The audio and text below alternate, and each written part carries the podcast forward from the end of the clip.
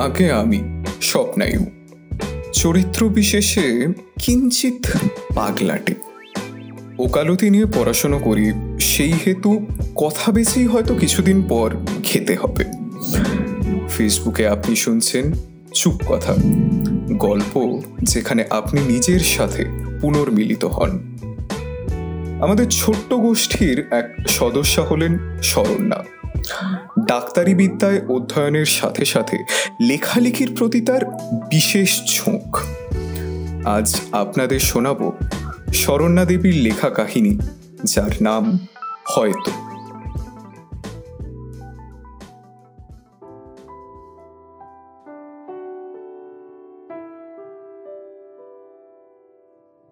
আজও কি আমায় মনে রেখেছ রেখা? চায়ের কাপে চুমুক দিয়ে প্রশ্ন করল সাহিল। সামনে একজন সংসারী নারী। তার সুখী গৃহকোণে ব্যস্ত। টিভি থেকে চোখ না সরিয়ে রেখা বলে ওঠে। না, কিছু মনে নেই। বিশ্বাস করো। একটা অপ্রস্তুত ভাব প্রকাশ পায় ওর চেহারায়। বুঝতে পেরে চুপ করে থাকে সাহিল। ভেতরে ভেতরে হাসে। সত্যি? তুমি আজও একটুও বদলাওনি। সেই কলেজ থেকে দেখছি। এককাল হাসি নিয়ে সব দুঃখ, কষ্ট চাপা দিয়েছ। আজ এত বছর পর অপ্রিয় সত্যির ওপরে তুমি আবার বেছে নিলে মিথ্যে।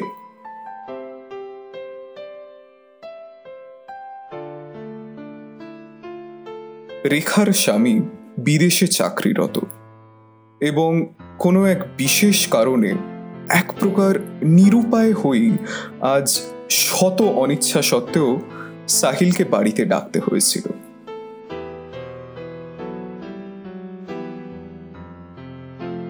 আজ রেখা দুই সন্তানের মা।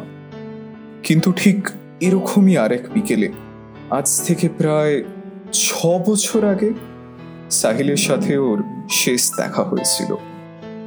ভেঙে গেছিল সব সম্পর্ক। বিপত্তি ঘটিয়েছিল ধর্ম। সাহিল মুসলিম আর রেখা সাত্বিক হিন্দু ঘরের কন্যা। দোষ বলতে কেবল এটাই ছিল ওদের ভালোবাসায়। কেউ বোঝেনি, শুধু বুঝেছিল আকাশ। অঝোর ধারায় ভেঙে পড়েছিল সব। আকাশের শুরু থেকে শেষ সবটাই জানে। আজ আকাশে বসন্ত। প্রকৃতি হাসছে। হঠাৎ কান্নায় ভেঙে পড়ে দুটি তথাকথিত ভিন্ন ধর্মের মানুষ। ভারী আশ্চর্য লাগে ভেবে। আনন্দ হোক বা দুঃখ, চোখের জলের তো কোনো জাত নেই। সত্যিই কি সবকিছু শেষ হয়ে গেছিল সেদিন? প্রশ্ন করে আকাশ।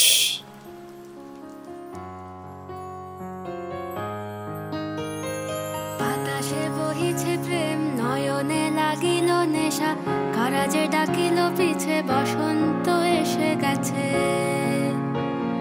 মধুর অমৃত বাণী, বেলা গেল সহজেই, মরমে উঠিল বাজি, বসন্ত এসে গেছে।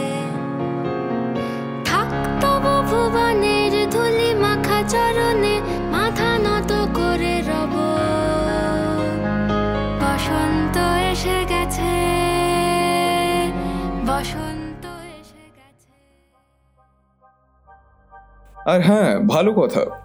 আমরা কিন্তু আপনাদের জীবনের নানা ঘটনা আর গল্পের অপেক্ষায় অধীর আগ্রহে বসে আছি।